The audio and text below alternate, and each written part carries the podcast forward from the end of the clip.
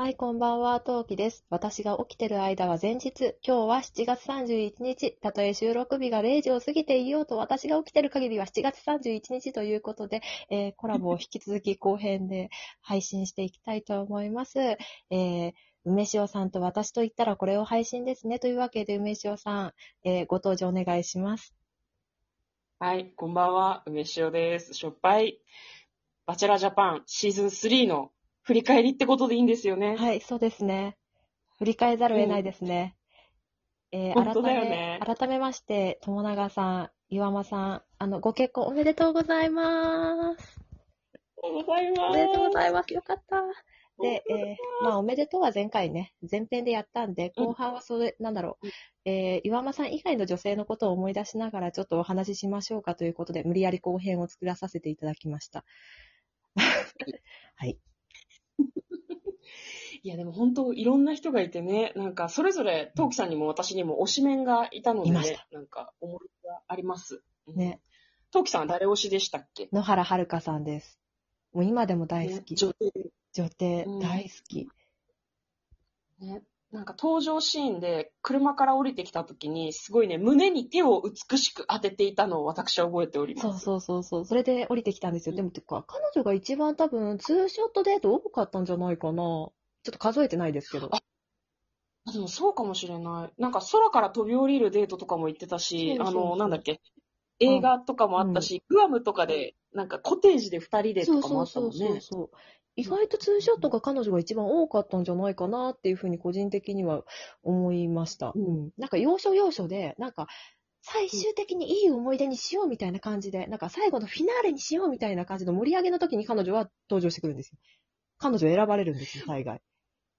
野原さんだって、友永さんと並んだ時の絵力がすごかったもんね。なんすごかった？美男美女カップル感がすごかった。そうそう、すごかった。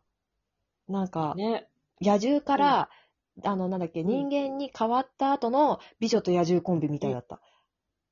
ああ、そうそう、わかりますわかります。本当にそんな感じだった。やっぱ、でも友永さんは、うん恋をしてるっていうか、ずっと野原さんに憧れてたんじゃないかなというふうに思っている私は。なんか言うならば、憧れのアイドルが隣にいるっていうか、女優さんが隣にいて歩いてくれる、そのチャンスがあるみたいな感じだった。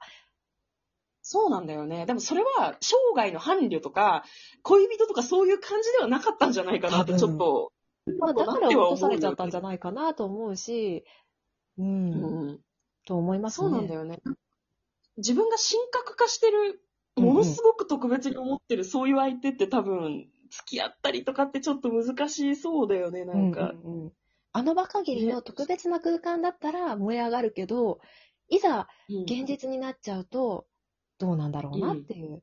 あ、ちなみにですね、前置きをしておきたいと思うんですが、私たちは、バチェラージャパンの演出について文句を言ってるだけであって、個人に対しての、えー感情をぶつけてるわけではありません。すべてはそうなんです Amazon さんの演出に関しての文句です。まあ、そうさ、前半話してみたらさ、アマゾンすげえなって感じにもなってる。演出っていうか、文句言う編集すげえ。あれ、編集の力です気になるように、うんそうそう、本当にその通りだと思う。だから、野原さんが本当はどういう人物なのかっていうのは私たちは知りようがないもんね、だってね。うんうん。うんうんうんうんだから、脚色込みでそういう風に感じたよっていう話なんだけどね。ドラマ見た感想みたいなもんです。うんうんうん。完全にドラマに対してみたいなそうです感じ。うん。ね。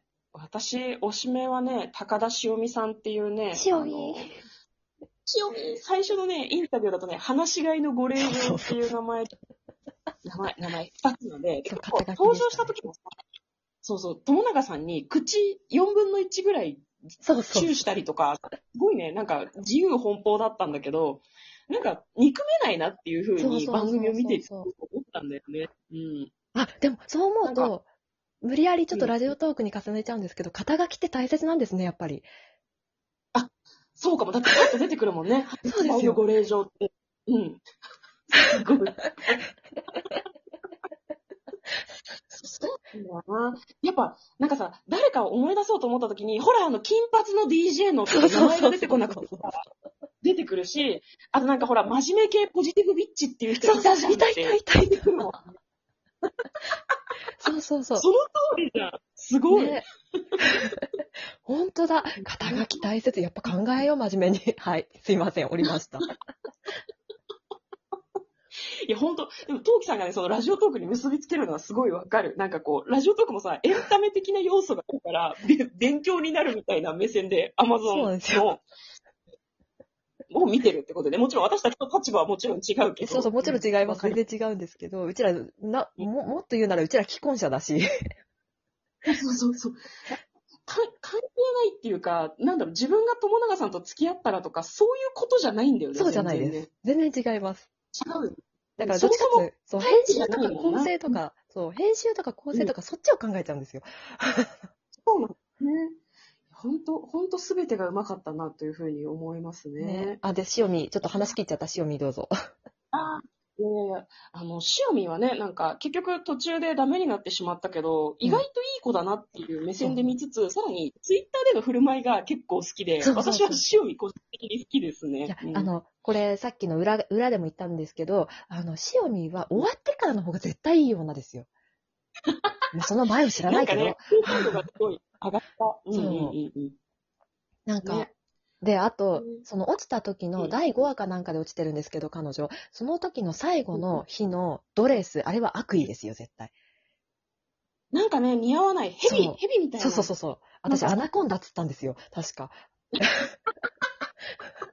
確かにと思った。そう、塩見は、塩見に似合うドレスがあるはずなのに、なんであの日あのドレスなんだろうとはすごいそうそう思ったよね。そうそう。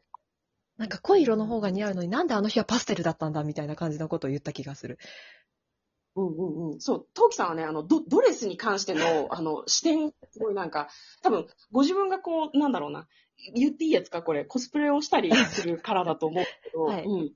なんか、すごい視点が面白いなと思って見てまなんかしたね。パーソナルカラー的に似合わ、いや、わわかんないですよ。これは私の感覚ななので、まあ好き嫌いがあると思うんですけど、私はあのドレスは似合わないと思ったんですよ。